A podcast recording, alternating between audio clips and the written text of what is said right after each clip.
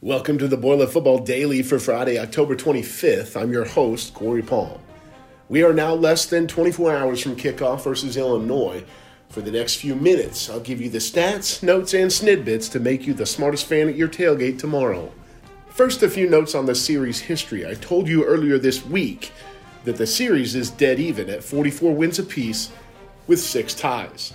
Well, over the course of those 94 games, the scoring is nearly dead even as well. The Boilermakers have scored 102 points more than the Fighting Illini all time. That averages out to an advantage of 1.1 points per game in favor of Purdue. The Boilermakers have won the last three in the series and 11 of the last 14. And here's a bit of nonsense for you. In the 94 contests between these two programs, 60 of them have been contested in the month of October. But October 26th, the date of this year's game, well, that's one of three days in October that these two teams have never played. That all ends tomorrow. Now, for the pertinent connections for tomorrow's game, Illinois starting quarterback Brandon Peters is from Avon, Indiana. His sister Brooke was actually a defensive specialist for the Purdue volleyball team from 2015 to 2018. In fact, this is the second straight game where there's been a sibling rivalry between former Purdue volleyball players and opposing football players. Iowa defensive end AJ Epenesa's big sister Sam played for Dave Shondell's volleyball team as well.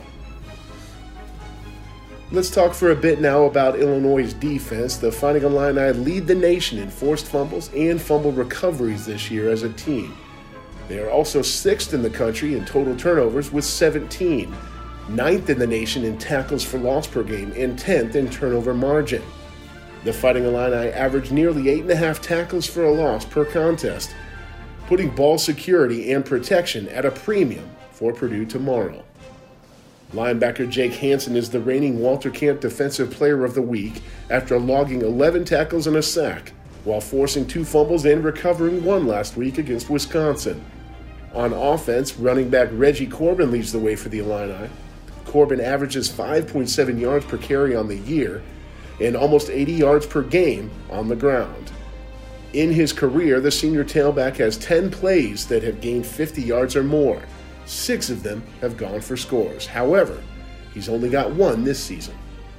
The Fighting Illini hit the transfer portal hard in the offseason as six current starters began their careers at other Power 5 programs. That includes three transfers from USC and one each from Alabama, Michigan, and Washington. Now let's talk a little bit more about big plays. On the season, the Illinois offense has had 28 offensive plays gain 20 yards or more, while their defense has given up 38 plays that have gone 20 plus, seven of which went for touchdowns. That number includes surrendering 12 such plays in the 42 38 loss to Nebraska. In fact, in Illinois' four losses this year, they've given up big plays on 31 occasions. Purdue's offense, meanwhile, has generated 38 plays themselves that have gone 20 yards or more this year, with 10 of them going the distance. Lately, it's been freshman David Bell and Jack Plummer connecting for long plays for the Boilermakers. Plummer has topped 300 yards passing in his last two games, while Bell has topped the century mark in receiving yards in each of those contests. If Bell does that again tomorrow, he'll be the first freshman in Purdue history to have three straight 100 yard receiving games. If Plummer tops 300 again, he'll be just the sixth quarterback to do so in three straight contests. The other five are Jim Everett, Drew Brees, Kyle Orton, Curtis Painter, and David Blough. And none of them did it as a freshman. Kickoff for tomorrow's game is at noon on the Big Ten Network. You can listen on the Purdue Radio Network. And there are still a few tickets available if you can make it out. That'll do it for this week on the Daily. Come Monday, it'll be all right. Come Monday, we'll have all the highlights. Channeling a little Jimmy Buffett there. Thanks for listening. Until next week, boiler up.